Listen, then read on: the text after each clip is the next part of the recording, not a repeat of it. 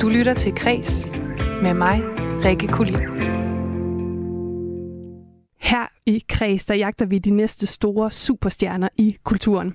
I vores sommerserie om unge talenter, der skal du møde fire kunstnere, vi tror, vi kommer til at se meget mere til.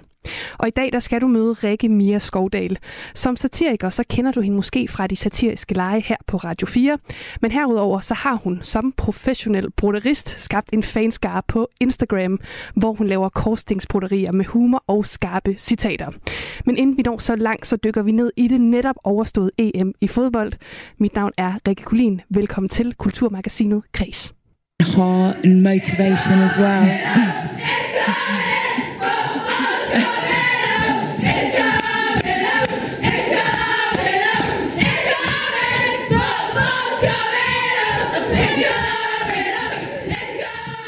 it's coming home. I går der blev øh, Englands kvinder europamestre i fodbold foran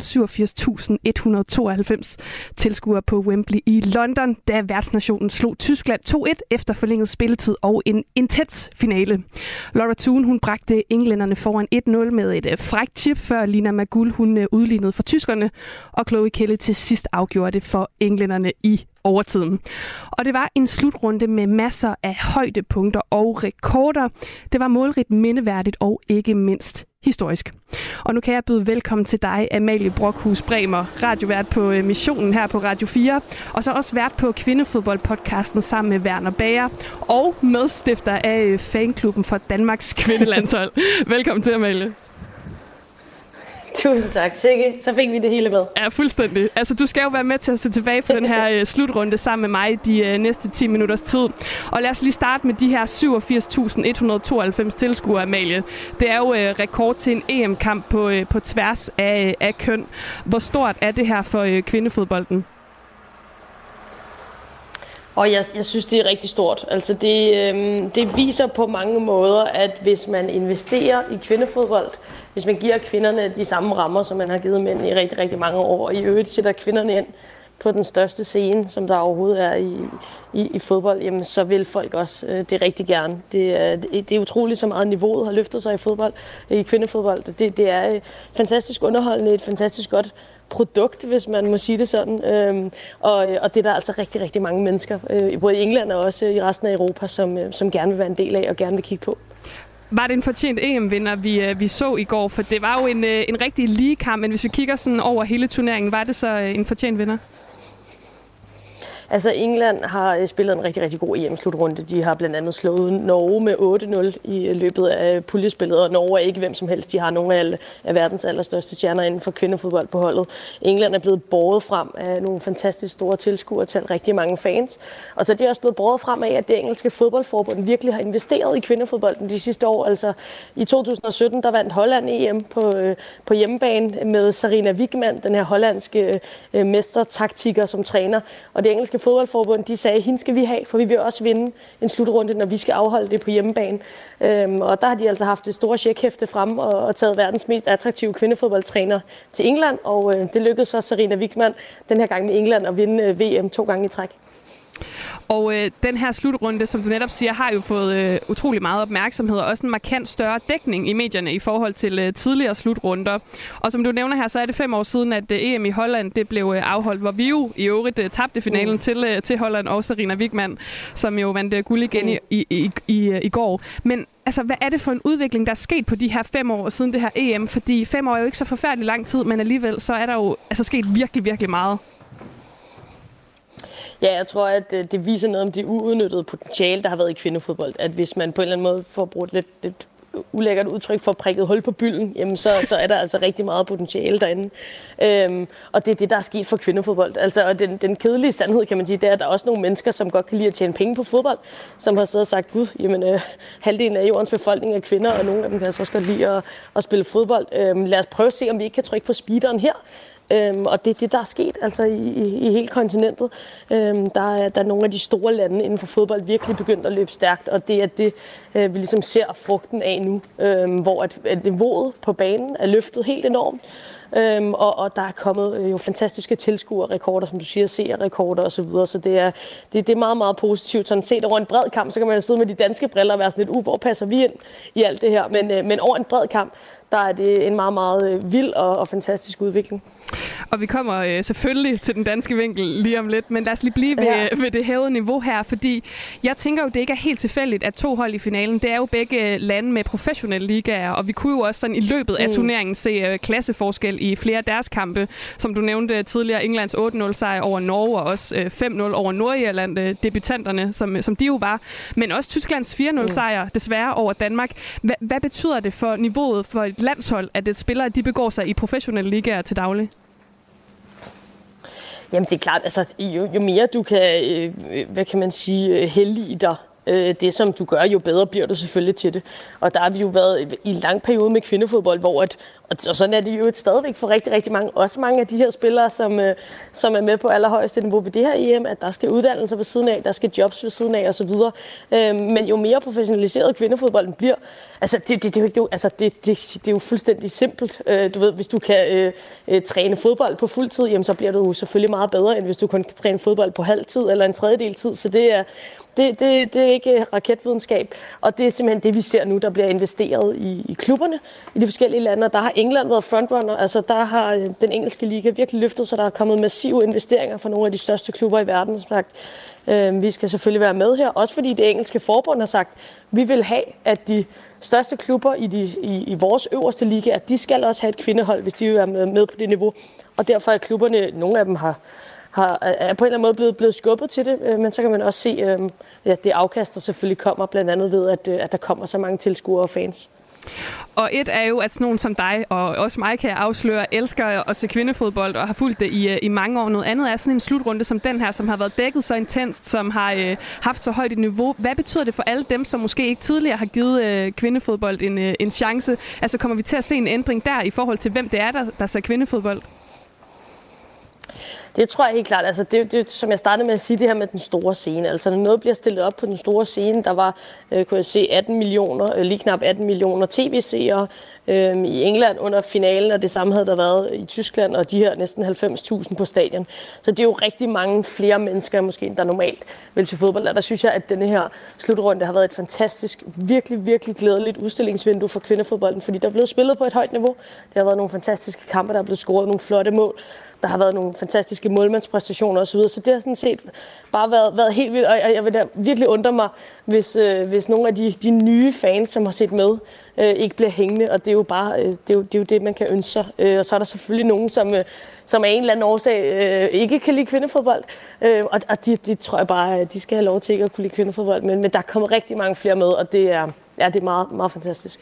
Og et af de lande, hvor der er kommet mange flere med, det er jo faktisk herhjemme, fordi øh, du øh, var jo selv til, til slutrunden som tilskuer med fanklubben, som du er en af medstifterne bag for at støtte Danmark, og det var jo 1000 øh, danskere, som tog turen til England. Selvom vi desværre måtte sige mm. farvel efter gruppespillet, hvad var det så for en oplevelse på trods af vores alt for tidlige exit?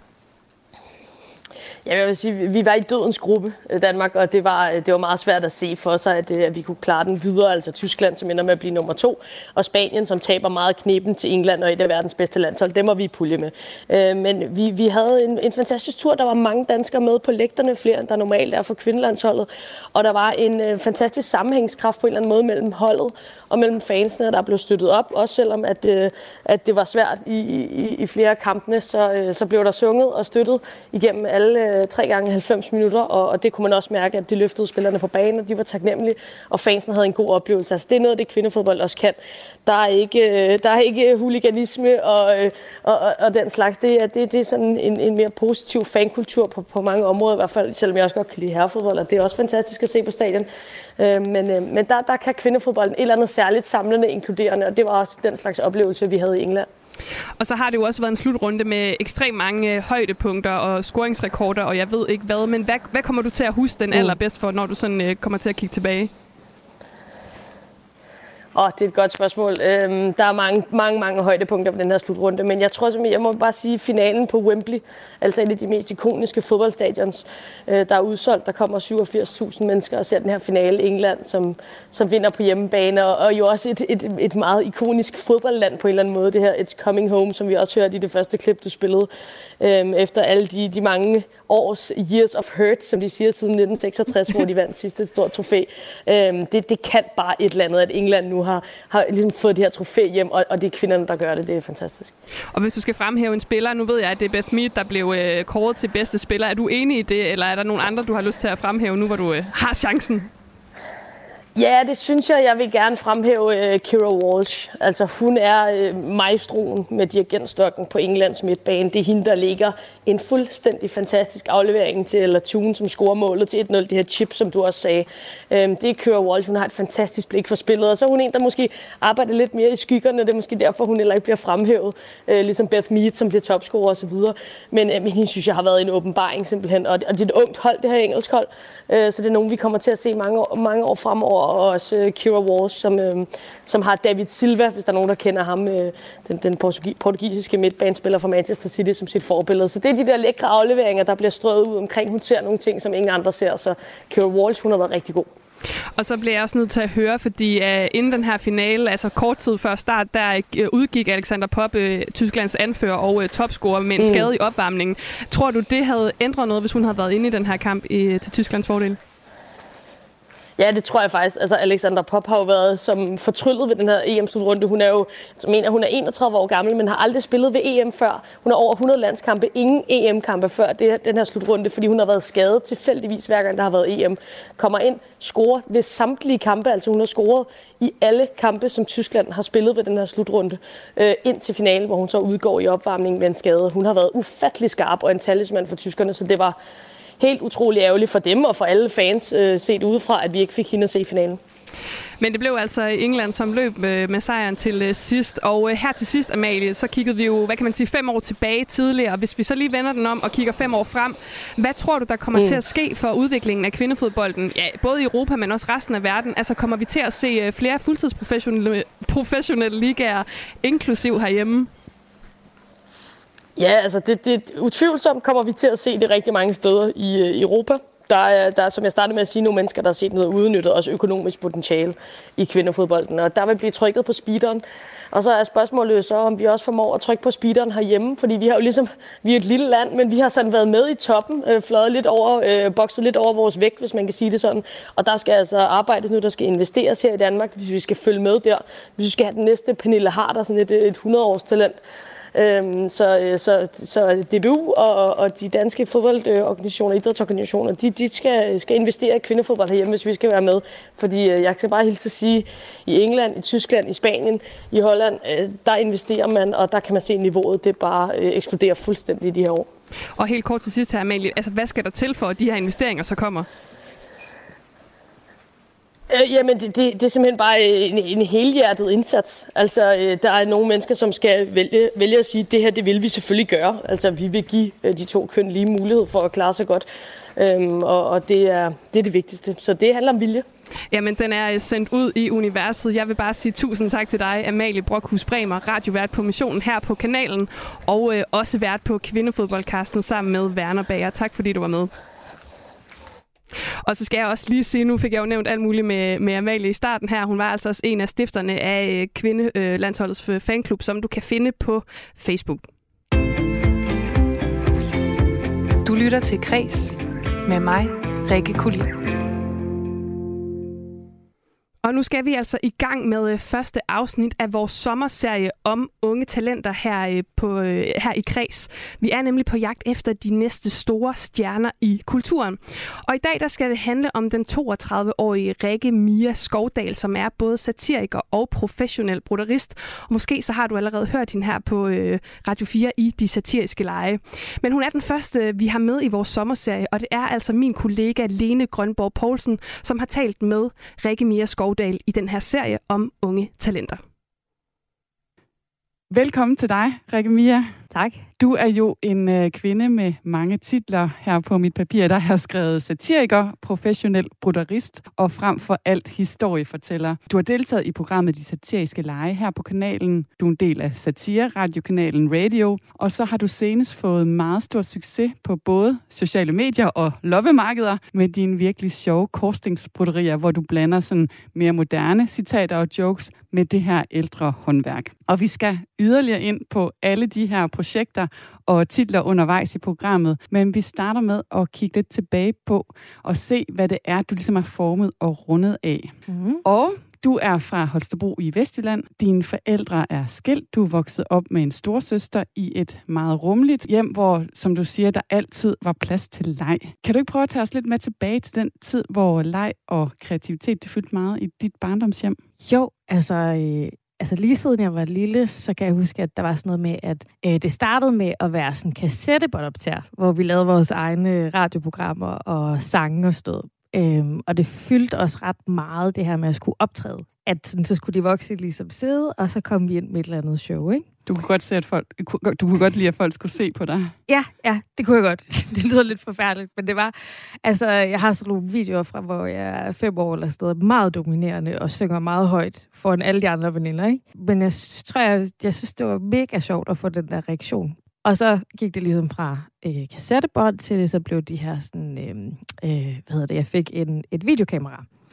Og, øh, og det blev bare sådan en stor legeting, det der med, at jeg skulle skabe øh, altså, roller, og hver gang jeg havde nogle venner på besøg, så opfandt vi alle mulige universer og øh, karakterer. Hvor kom det fra? Var det noget, som fyldte noget i, i din familie, det her med at spille og lege? Nej, det er ikke sådan en til en. Det er bare mere sådan, det er måske en måde at være på, tror jeg. At, øh, altså, jeg har tænkt lidt over, hvad det kommer af. Og jeg kan ikke sådan huske noget lige fra jeg var lille, men sådan, for eksempel, da jeg gik i gymnasiet, så, øh, så lavede min far helt mange øh, practical jokes med mig. altså sådan, hvad, hvad kunne det være? Jamen, det kunne være sted ved at putte øh, knaldperler under øh, toiletbrættet, eller i døren, eller øh, købe sådan nogle plastikdyr og lægge ind på mit værelse. Og, sådan og, så, og jeg tror egentlig altid lidt, der har været sådan noget der, at det var ret sjovt, hvis man kunne få nogen til at grine, så var det ret fedt. Og hvad drømte du om at blive dengang? Jeg drømte om at blive en stjerne. altså, det er sådan helt, jeg var virkelig sådan... Øh, altså, Meget konkret, ja. ja. Ja, jeg ville virkelig gerne. Jeg kan huske, at jeg engang var en eller anden forældre, der sagde til mig, sådan, til en af mine venner, ikke? Sådan, det er lige meget, om du kan synge, fordi alle bare playback. så du skal bare kunne danse og sådan noget. Og så startede jeg til dans, og sådan, øh, ville vildt gerne stå på en scene af en eller anden grund. Jeg tror, jeg tror, der er mange, der har det der som barn, hvis de har sådan nogle, de ser op til, altså sådan noget Spice Girls og sådan noget, der var dengang, ikke? Man vil gerne lidt være dem. Og jeg tror egentlig, det er det, det sådan kommer af. Vi skal også lige prøve at høre fra en, som øh, har fulgt dig hele livet, og særligt i de her unge år, øh, hvor du øh, drømte om at blive den nye Spice Girls, eller i hvert fald stå på en scene. Det er din faster, Tina. Prøv lige at høre her, hvordan hun beskriver dig.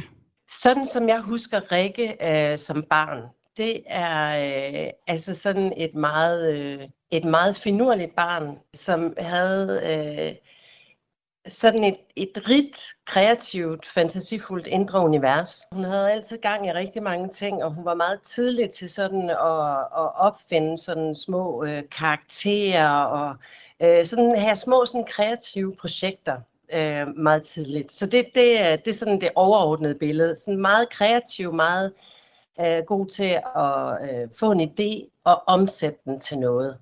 Og hvis jeg skal give nogle konkrete eksempler, altså man kan sige, at uh, Rikke hun er vokset op i et hjem, hvor der, hvor, uh, der var uh, både far og mor har været to kreative og, og, og sjove mennesker, der godt kunne lide at grine og godt kunne lide at se det, det, det sjove og det skæve i ting og sådan klæde sig ud og fjolle og så det, så det har hun sådan ligesom været badet i, og noget af det, som jeg husker sådan der, hvor hun begyndte at have sådan nogle, det man måske kunne kalde de første sådan kreative projekter, det var faktisk, øh, at hun meget tidligt ønskede sig et, øh, sådan et videokamera, og øh, jeg tror, hun var 10 år, da hun havde fået sparet sammen til det. og Det var ret bekosteligt. Det var sådan dengang, hvor det var med VHS, og altså det var sådan en ny teknologi. Men, men den, det, det der videokamera, det ville hun rigtig gerne have, og øh, det fik hun. Og hun fik det brugt rigtig, rigtig meget. Hun startede med at lave sådan nogle små øh, film om Bamsen Jule, og, øh, og det var sådan nogle, nogle helt sådan, øh, altså sådan historier med, øh, altså hvor der foregik alt muligt, og nogle gange indgik vi også som familiemedlemmer, øh, men det var som bipersoner, det var Jule, der var hovedpersonen. Og senere blev det til sådan nogle små sketches, som hun fandt på øh, sammen med sine veninder, og nogle af dem tror jeg også, hun lavede selv. Og de var ikke særlig gamle og lavede nogle virkelig sjove, øh, gakkede typer og sketches, altså sådan nogle scenarier, hvor de klædte sig ud og havde skrevet replikker, rigtig, rigtig sjove, som vi også har grinet af sammen her som voksen. Ja, sådan lød det fra din øh, faste øh, Tina, hun sagde om dig, Rikke Mia Skovdal, som er vores gæst her i programmet i dag, hvor, vi, hvor du er en af de talenter, vi ser på i den kunstneriske og kreative branche. Du er øh, historiefortæller, broderist og satiriker, og her hørte vi altså øh, din faster fortælle om netop det her videokamera, som du også selv nævnte lige før. Hvad var der så særligt ved det kamera? Jeg tror, det var det der med at kunne putte ting i en ramme. Altså, i stedet for bare at sidde og, og lege med en bamse, eller øh, lave en karakter. Så det der med at vise det for nogen, det har faktisk altid været en ting. Det der med at formidle et eller andet. At der er ikke noget ved at lave en historie, der er ikke noget ved at lave, altså for mig, så er ikke særlig meget noget ved at lave noget, uden at man deler det med nogen på en eller anden måde, eller får en eller anden respons, eller sådan, ikke? Ja, og i folkeskolen, der gik du jo så på det, der hedder Legoland Show Academy for kreative talenter, hvor du øh, lærte dans, teater og sang, og i gymnasiet, der havde du også musik og drama. Men den type drama, som du var optaget af, det var altså ikke sådan noget klassisk Shakespeare, Romeo og Julie. Du siger, du var optaget af for eksempel en dramatiker som Line Knudsen. Øh, hun har skrevet sådan nogle ret syrede teaterstykker, kan man vist godt sige. Blandt andet et stykke som Først bliver man jo født. Hun har også arbejdet på Betty Nansen Teater, hvor hun senest har skrevet det her populære stykke, der hedder Livstidsgæsterne. Og hun har altså typisk nogle ret sådan skæve, næsten surrealistiske karakterer med, Hvorfor var det så noget, du blev draget af? Jeg tror, jeg synes, det er meget mere interessant end de der sådan helt klassiske øh, Romeo og Julie. Det der gakkede, og jeg kunne klæde mig ud i nogle mærkelige roller. Og jeg kan huske, vi lavede sådan et stykke på gymnasiet, hvor jeg var sådan... Vi havde alle sammen sådan nogle malerdragter på, og scenerne blev ligesom... Øh, altså rummene blev, i stedet for rekvisitter, blev rummene ligesom tegnet op på, på gulvet. Med, altså, der, altså det der med, at man kunne skabe sit eget univers var ret interessant. Og jeg kan huske, der var også sådan en, øh, en hund i stykket, som manglede et ben eller et eller andet, men hun var der jo ikke. Altså det der med at sætte tanker i gang hos publikum, synes jeg altid har været ret interessant, i stedet for at man bare får det leveret en til en. Sådan, jeg elsker dig, jeg elsker også dig.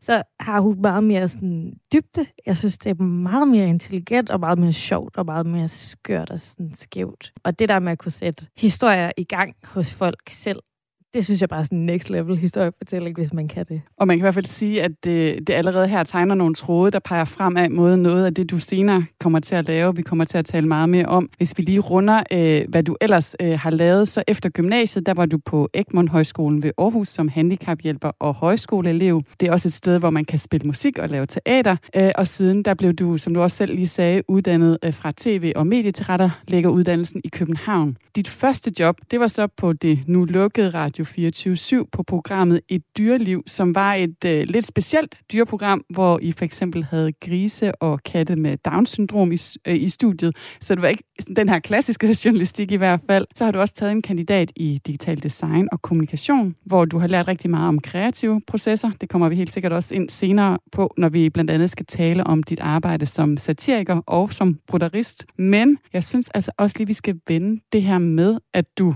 oven i alt det her faktisk også har boet på Færøerne. ja. ja, hvorfor ja, det? Hvorfor det?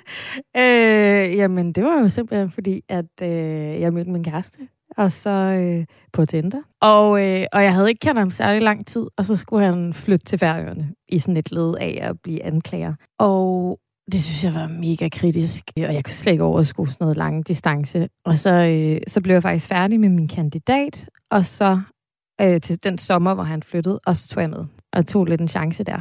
Og øh, så boede vi der i to år og flyttede tilbage her i efteråret. Men det var, det var fedt. Det var en god udfordring. Altså, jeg kan godt lide sådan nogle eventyr. At det der med, at man sådan, okay, så er vi her. Hvad gør vi?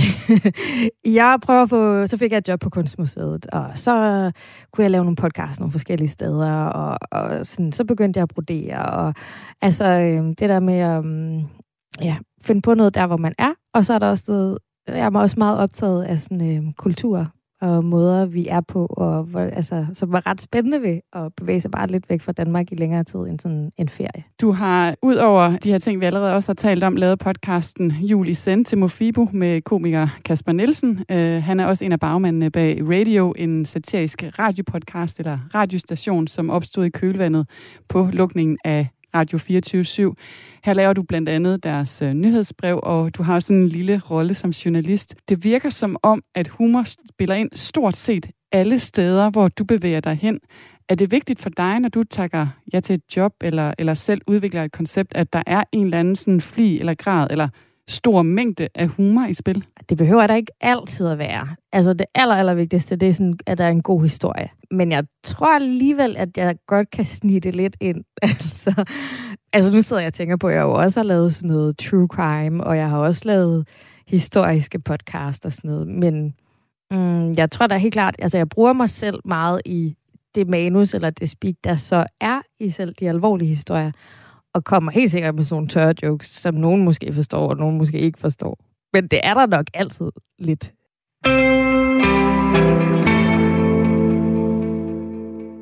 Jeg hedder Lene Grønborg Poulsen, og du lytter til vores særlige sommerportræt her i Radio 4's kulturmagasin Kreds. Over sommeren, der taler jeg nemlig med fire unge talenter fra kulturbranchen, som vi her på redaktionen tror på, at vi kommer til at se meget mere til. Og i dag der er det dig, Rikke Mia Skovdal, 32 år, satiriker, historiefortæller og professionel bruderist, hvis det er en titel, der eksisterer. Det gør den i hvert fald nu. Ja. Øhm, vi har hørt lidt om, hvad det er, der har formet dig. Og så nu skal vi dykke mere ned i dit arbejde nu og her. Øh, og man fornemmer jo allerede her, når jeg prøver at præsentere dig med en titel, at det egentlig er lidt svært for mig, fordi du har gang i så mange forskellige ting. Så bare lige her til at starte med. Hvorfor arbejder du med så mange forskellige ting egentlig? Øh, jamen, det er stadig et spørgsmål for mig. Men jeg tror, at det er noget med, øh, at det alligevel hænger sammen. Altså, der, der er de mærkeligste jobs, som avler nogle andre jobs, så det giver alligevel på en eller anden måde mening i mit hoved i hvert fald, at jeg laver alle de her forskellige ting. Altså, fordi der er en rød tråd imellem de forskellige projekter, og ja. du møder nogle nye samarbejdspartnere, som fører dig nye steder hen. Ja, altså, øh, det er lidt sådan du ved, så, så solgte jeg et broderi til øh, Anna Thysen, og så fik jeg en opgave med noget kommunikation, som også handlede om noget satire, som også, altså du ved, så det hele er jo bare sådan, og det sker alligevel okay ofte, at der er sådan nogle glidende overgange fra det ene til det andet, ikke? Som, øh, så i mit hoved hænger det ret meget sammen, og det er også, jeg tror også, jeg har brug for afveksling. Lad os prøve at dykke lidt mere, ned i din værktøjskasse som, som satiriker og se, hvad der er, der sker, når du så øh, rent faktisk går på arbejde. Som jeg nævnte før, så har du blandt andet lavet den her podcast Julie Send på Mofibo med komiker Kasper Nielsen, og du er en del af den fiktive radiostation Radio. Og så har du altså også været med på holdet i programmet De Satiriske Lege her på Radio 4. Og hvis jeg skal prøve at beskrive det program, så kan det vel Mm, så kan man måske sige, at det er en slags radioeksperiment, hvor vi som lyttere følger med nogle komikere, der skal riste eller gøre grin med en kendt person. Øh, og her var du blandt andet med til at gøre grin med politiker Pernille Vermund. Men for at lytterne lige kan, kan følge med i, hvad det er, vi snakker om, så kan vi lige høre en lille bitte bid fra programmet. Det er fra, hvad kan man sige, dit indledende arbejde med at skulle skrive noget sjovt om uh, Pernille Vermund. Og her taler du med programmets vært, David Mandel. Rikke Mia, du er gået i gang for fem minutter siden. Yes. Øh, på bordet foran dig har du computer, du har en, øh, en grøn mappe, du har en øh, masse tusser også med. Du har en bog, der hedder Rimsmeden, rimord for lejlighedsdigtere. Øh, kan du ikke lige fortælle mig, hvad, hvad er det, der foregår øh, lige nu her til at starte med? Ja, altså, øh, jeg har også taget flag på bordet. Og det er jo fordi, det er Pernille Vermund, ikke? Ja. Altså sådan Danmarks flag. Øh, jamen, det der foregår er, at jeg tænker, at jeg skal skrive en øh, sådan festsang, ja. eller lejlighedssang. Mm. Og øh, det allerførste, jeg gør, det er lige at ringe til øh, Adrian fra P1, Adrian Busk, der er redaktør der, fordi jeg ved ikke sådan særlig meget om politik, og jeg tænkte, måske ved han et eller andet, som alle burde vide, men som jeg ikke ved, fordi jeg ikke har fulgt med. Ikke? Så altså, det vil også være det, jeg vil gøre i andre processer. Så vil jeg lige spørge dem, der ved noget mere end mig, og sådan høre, hvad har de af stikord, og hvad skal jeg lige holde øje med, og sådan noget. Hej, det er Rikke. Okay, nu skal du høre. Det er simpelthen øh, Pernille Vermund, jeg har fået. Øhm, Hvad, hvad tænker du, når jeg sådan siger det? Er der noget, der lige popper op hos dig? Adam Prise? Ja. Hvorfor? Ja. Jamen, der var jo en historie om, at øh, de to, de havde kysset øh, og blevet kærester. Nå. Nå! Nå! Var der det? Det har jeg da ikke hørt om. Pernille, du bliver lidt rød i hovedet nu, synes jeg faktisk. Er vi, rammer vi ind i noget her, som... Øh, jeg ved ikke, hvad du tænker om det. Jamen, jeg øh, er glad for, at der ikke er kamera på. Ja. Ja, det var her et klip fra programmet De Satiriske Lege, hvor du, Rikke Mia Skovdal, deltog som satiriker, fordi du skulle gøre grin med Pernille Vermund. Og i det her klip, vi hører her, der virker det alligevel til, at du får Pernille Vermund lidt ud på, på glat Hun er næsten mundlam, og det er alligevel ikke så tit, man, man oplever det. Hvordan var det at skulle gøre grin med en politiker, som så samtidig også var i studiet, og du skulle stå over for hende? Åh, oh, jeg synes, det var svært. altså, jeg var virkelig... øh, Jeg, jeg, øh... Du var en presset kvinde. Ja, altså, og jeg tror, du ved, sådan, måske havde jeg lyst til nogle gange at gå lidt længere med nogle ting, og det er helt vildt tit, at jeg bliver i tvivl, sådan, ej, kan jeg- det kan jeg jo ikke, det her og sådan noget. Men altså, hun var, hun var jo meget cool. Det var jo ikke sådan, at... Øh... Jeg tror, jeg skulle have gået meget hårdt til den, faktisk. For det var også... Jo mere jeg begynder at arbejde med det her satire, jo mere... Fe- og f- også kigge på, hvad er det, jeg selv godt kan lide, så skal det være noget, der gør en lille smule ondt. Og det skal være lidt ubehageligt, og det skal være sådan, ej, sagde hun det? Det kan man ikke. Hvis vi så dykker ned i det, du skal lave i, i det her program, De Satiriske Lege, at der vælger du at skrive en festsang til Pernille Vermund. Hvorfor det? Altså for det første har det en eller anden ramme. Det er det her, det skal være. Men der er også det her sådan kontrast i at sige noget grimt, og så sige det på en hyggelig måde, som jeg ret godt kan lide.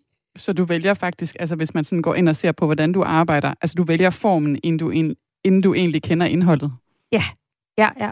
Det, det tror jeg faktisk, jeg gør. Øhm, for det meste, ja.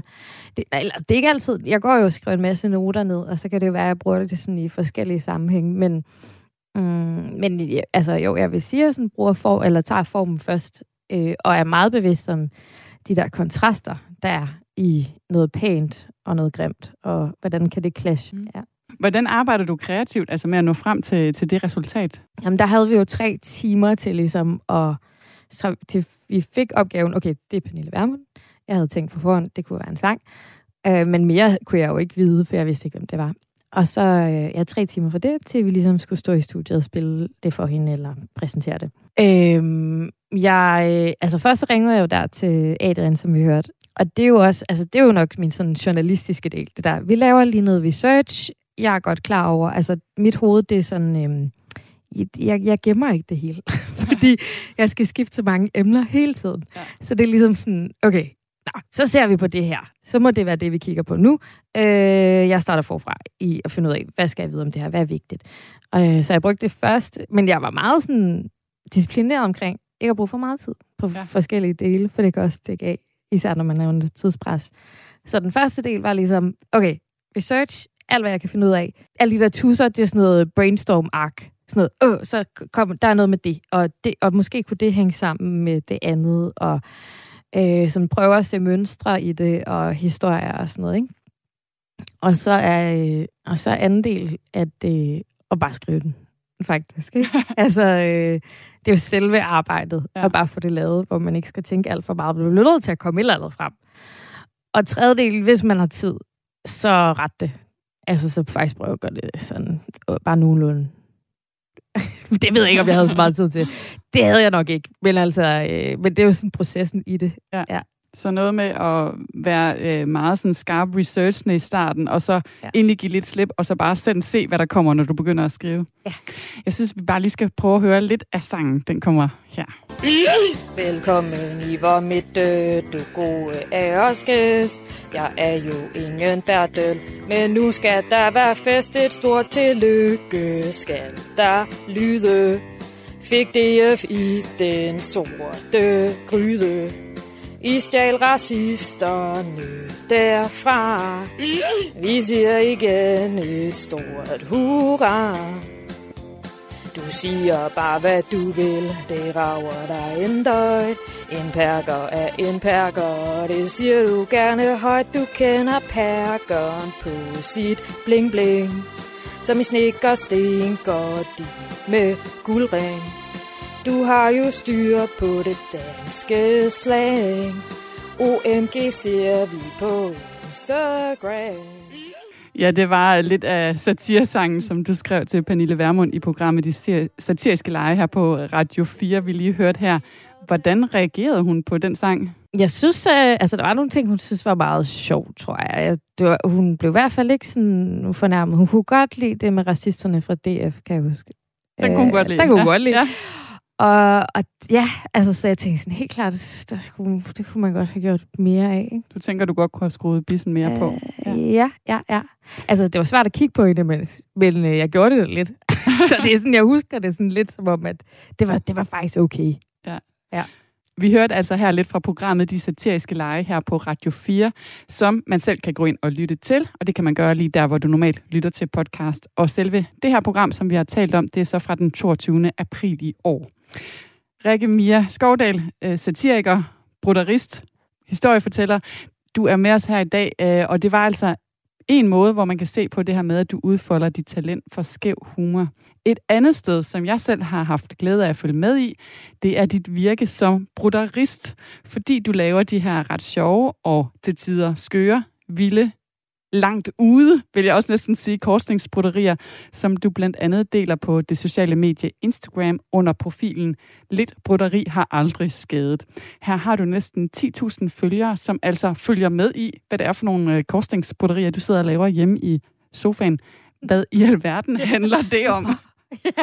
Hvorfor gør de det? Det er også meget mærkeligt, egentlig. Jamen, hvad handler det om? Altså, øh, det, jeg startede med, at det var et øh, nytårsforsæt for halvandet år siden, øh, hvor jeg boede på Færøerne, og øh, altså, der var helt mange af de her strikkeklubber, og det kunne jeg ikke finde ud af. Så kastede jeg mig over broderiet, som på en eller anden måde var en bedre form for mig. Også fordi, at jeg fandt ud af, at jeg kunne bruge den her humor i det. At det ikke nødvendigvis var en sweater, men så var det noget, som, hvor man kunne skrive et eller andet fjollet. Ikke? Og hvad, hvad kunne det så for eksempel være?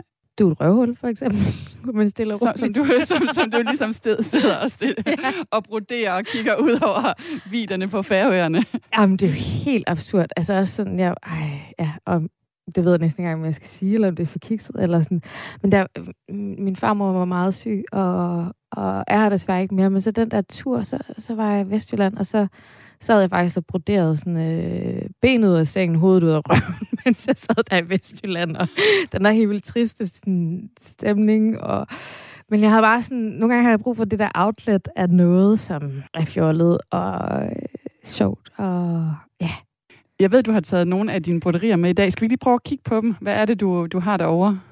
Øh, jo, altså, øhm, der er en, der hedder øhm, Stop skovskideri, og så er der et billede af sådan en øh, kylling. Det, jeg tror, det skal ligne, at kyllingen spiser eller andet græs eller sådan noget, men jeg synes, det ligner en stor lort, faktisk. og, øh, altså, og det er sådan en, øh, noget fra en sådan genbrugsbutik, og så har jeg klippet det op i nogle stykker, og så har jeg så selv skrevet en tekst på. Altså, du har simpelthen købt den her kylling, ja. øh, som har været broderet, og så har du selv skrevet ja. øh, stop skovskideri på. Hvorfor har du skrevet netop ja, det udråb? Altså, det var både på grund af, det, at jeg synes, det lignede, øh, at, at den havde fundet en lort i skoven eller et eller andet. Ikke? Så, der, altså, så sagde jeg, det er kiv ligesom på motivet. Øh, men det var også fordi, at der på det tidspunkt, hvor jeg lavede den omkring påske der, der var sådan en historie i Aarhus, jeg tror det var i Rigskov eller sådan noget, hvor at øh, de ville eller var det, var det en april jo, det, det var en meget stor lokal historie ja. om, at der var en skovskider øh, på, på færre ude i Rigskov, øh, tæt på Aarhus. Ja. Og så... det var klamt, altså. Og noget med måske nogle toiletter, der skulle op, eller et eller andet. Men det var i hvert fald fra den historie, det kom på. At du blev inspireret, ja. Jeg var simpelthen inspireret, ja. Så det er en af de ting, du gør, altså du ligesom tager nogle øh, motiver, som, som du køber, og så skriver du et eller andet øh, til. Så har du nogen, øh, som øh, det ser ud til, du selv har broderet et, mm. øh, et budskab på. Der er en, der er rundt her, hvor der så i grøn er broderet. Det er aldrig for sent at få en dårlig barndom. Nej, der er håbet jo lysegrønt, kan man sige. Så jeg har også skrevet det med grønt, ikke? fordi at, øh, det er rigtig, rigtig sjovt. Men, øh, ej, men det, øh, det er jo sådan noget, man har hørt flere gange. Ikke? Så, men lige konkret var det, hvor jeg sad til et møde, hvor der var en, der sagde det. Øh, I en helt anden, jeg ved ikke engang rigtig, hvilken sammenhæng det var. Men så, øh, så laver jeg lige sådan noget med lige at skrive det ned. lige skrive, ja, det var det, var det her. Øh, det, var, det, var, det, kunne, det kunne være sjovt at bruge senere. Eller... Og så er der jo noget kontrast i det der med sådan øh, at skrive noget, der er så vanvittigt og brodere det, ikke? Det som synes som jeg to sjovt. verdener, der mødes, ja. En, en meget rolig ja. og, og en lidt mere kontant. Ja, ja, ja, lige præcis. Ja, så har jeg skrevet tak for info. Den er sådan rimelig straight. Altså, jeg har også... Lige for tiden er jeg meget mere optaget af mønstre, men det her, det var sådan lidt mere minimalistisk tidspunkt, hvor at det bare øh, er sådan øh, kun ord, der står. Og der er et eller andet det der tak for info. Jeg synes, det er så passiv-aggressivt. Altså, Ja. Der er sådan noget... Meget su- subtilt ondt. Ja. Ja, det er bare det, det er ubehageligt. Ja. Ja. Og jeg tror ikke, alle nødvendigvis mener det sådan, men jeg, jeg går meget og samler op, hvad folk siger af sjove ord, eller vendinger, eller hvorfor siger vi det her, eller vender noget om. Jeg tror, jeg skrev, altså jeg var i Rom på et tidspunkt, så øh, lavede jeg sådan øh, et broderi, hvor der står, hvad nu hvis Rom blev bygget på en dag?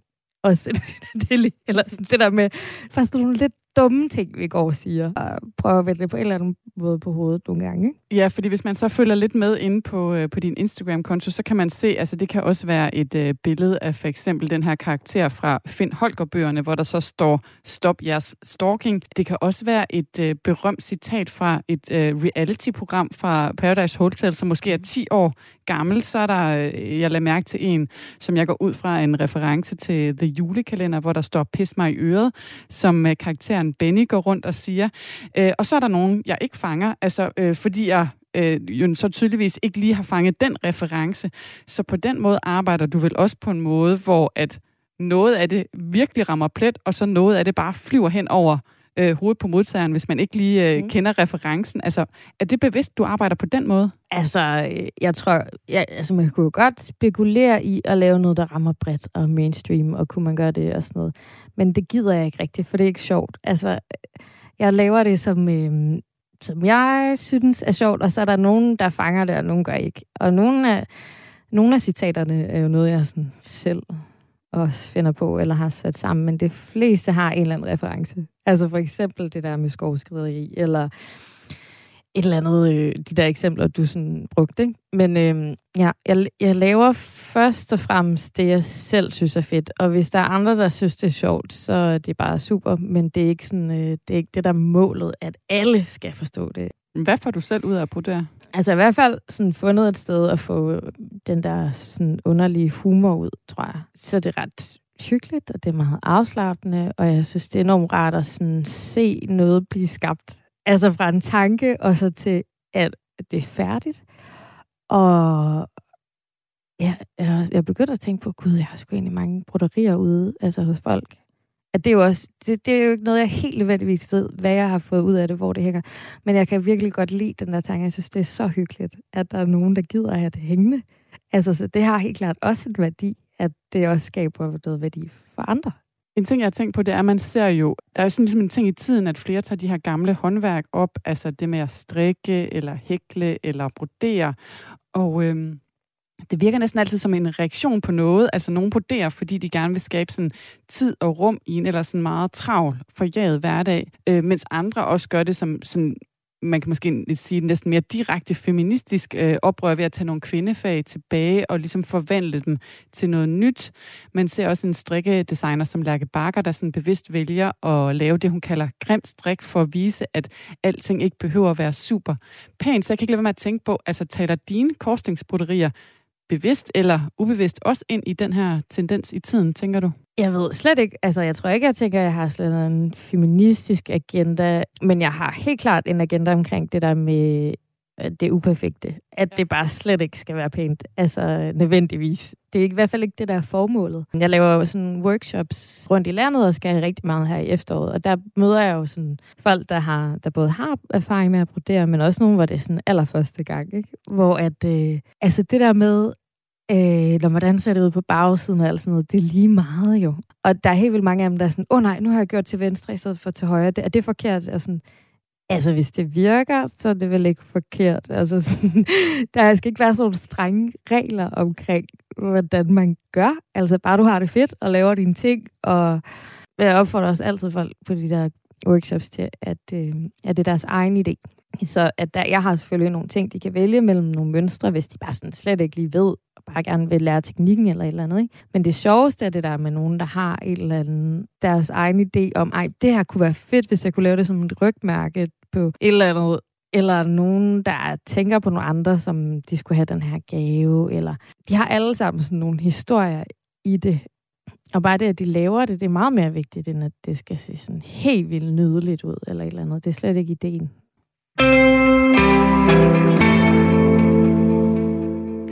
Du lytter til Kulturmagasinet Græs her på Radio 4. Jeg hedder Lene Grønborg Poulsen, og jeg taler med dig, Rikke Mia Skovdal, satiriker, historiefortæller, bruderist, 32 år. Du er en del af vores sommerserie om unge talenter i kulturbranchen. Og vi har talt om, hvad det er, der har formet dig. Vi har set på, hvordan du arbejder, og nu skal vi altså dykke ned i, hvordan du måske kan komme til at påvirke os som samfund eller som publikum, altså alle os, der følger dig og det, du laver. Hvis vi sådan dykker lidt ned i det her med, hvad det er, du så egentlig gerne vil os. Øh, du siger blandt andet, at du gerne vil have folk til at grine lidt mere. Er det målet, hvis man sådan går helt ind til kernen med de ting, du laver?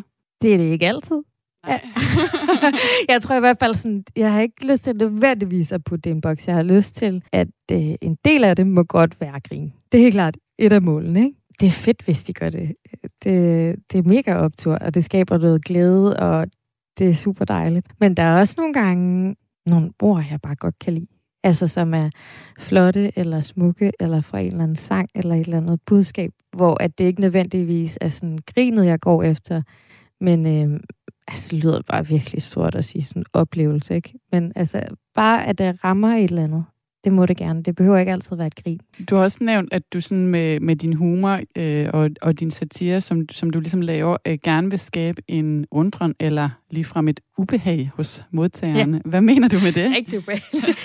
Jamen, det er det, der, altså, det er det, der jeg selv synes er, er fedest eller sjovest. Det er, hvis det bliver en lille smule ubehageligt også, ikke? Eller akavet, eller øh, og der, det tror jeg bare, der fungerer broderi ret godt, fordi at det er noget, der sådan er trygt. Det er noget, man ser i sin bedste forældres hjem, eller det har sådan noget, øh, ja. Og så det der med at putte noget ind, der ikke rigtig bør være der, er lidt ubehageligt og lidt sjovt. Ja. Jeg har talt med en, som øh, kender dig også fra din professionelle side som øh, satiriker, og øh, kan fortælle os lidt mere om, hvad dit særlige talent er, og hvad det er for nogle ting, du er bedst til. Det er radiovært David Mandel, som øh, vi hørte fra for lidt siden. Ham har du arbejdet tæt sammen med i de satiriske lege her på Radio 4. Lad os lige prøve at høre, hvordan han beskriver dig, og det særlige, han ser, at du ligesom kan i forhold til humor. Den måde, jeg oplever Rikke Mia, når vi har samarbejdet i de satiriske lege, at hun er, øh, sådan, hun, hun er meget organiseret.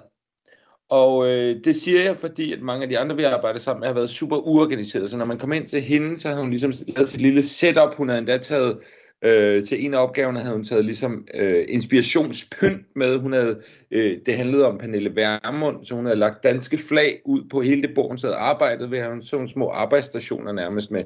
Her havde hun nogle, nogle øh, tusser og farveblyanter og noget papir, her havde hun til computer og så videre. Og så havde hun sådan en sådan nærmest analytisk tilgang til at gå i gang og sige, nu starter jeg her, så skal jeg herover, så skal jeg derover. Og det synes jeg faktisk, øh, fordi øh, som en, der selv er meget rodet, var det meget inspirerende og se hende og sige, at man kan også arbejde på den måde. Øh, og det tror jeg også var med til at give hende et, øh, et overblik. Så synes jeg, hun var virkelig modig. Og det synes jeg, hun var nummer et, fordi hun kastede sig ud i noget, hun på den måde aldrig havde prøvet før. Altså, det var ukendt land, så i, de, i første omgang at sige ja til de satiriske lege var modigt. Men øh, hun var også, da, da vi lavede programmet om Pernille Vermund, synes jeg, hun var den, der gik hårdest til hende. Altså hun var simpelthen den af, af, af de tre, og vi havde komikere med og så videre, som turde gå længst i sin satire af hende. Øh, og det synes jeg var vildt modigt. Også fordi, og det er måske i virkeligheden det, der gør det modigt, at hun er ikke typen, der har lyst til at gøre det. Altså det var ikke fordi, hun tænkte, øh, at det falder hende supernaturligt bare at skulle spide folk. Det gør det overhovedet ikke. Men hun tænkte, nu er jeg i gang med det her, det er satire, så nu skal jeg gå linen ud. Og det tror jeg, det synes jeg er sindssygt modigt, og sindssygt stærkt og, og rigtigt, når man skal lave sådan noget her. Men det er ikke bare sådan lige at gøre. Så det synes jeg var virkelig, øh, virkelig, virkelig sejt. Lød det her fra David Mandel, radiovært. Han sagde det om dig, Rikke Mia Skovdal, satiriker, med her i vores program om unge talenter i kulturbranchen i dag. Kan du genkende det her med, at du er en meget struktureret, analyserende komiker? ja, det kan jeg godt. Uh, og hvor var det fint. Det var totalt dejligt at høre. Sådan, okay, jamen, har det set sådan ud? så fra den side. Ja, altså, øh, det kan, altså, øh, øh, ja, jeg er meget struktureret. og så er jeg meget fri i den struktur samtidig. Det er meget sådan hvis jeg skal lave... Nu er det jo det, jeg har haft sådan mest satirisk erfaring med, kan man sige, de her øhm, broderier, så er det, at øh, altså, jeg, jeg kan seriøst godt sætte tid. Jeg kan godt sætte øh, 10 minutter på min telefon, hvor jeg så siger, at det er de 10 minutter, jeg må kigge på mine gamle noter og finde noget fedt frem. Så har du valgt dine citater. Så har jeg valgt tre citater, så er det sådan, det er. Og så, øh, så vælger jeg måske at bruge 10 minutter på at beslutte, hvorfor nogle farver. Altså, jeg kan virkelig sådan godt sætte i sådan nogle kasser af, fordi at det, det må heller ikke blive for... Det er faktisk også for, at det ikke skal blive for gennemtænkt, og for, at det også går lidt stærkt. Ja. At det ikke skal blive, nej, er det her overhovedet sjovt, og ah, det kan jeg jo ikke. Eller du ved, sådan, det der, der skal ikke være plads til for meget tvivl. Det skal bare leves. altså. Og, og David Mandel, øh, radiovært, han peger også på, altså, hvor han ser humoren gemme sig, når det handler om netop dit broderi. Det synes jeg også, vi skal prøve at høre her.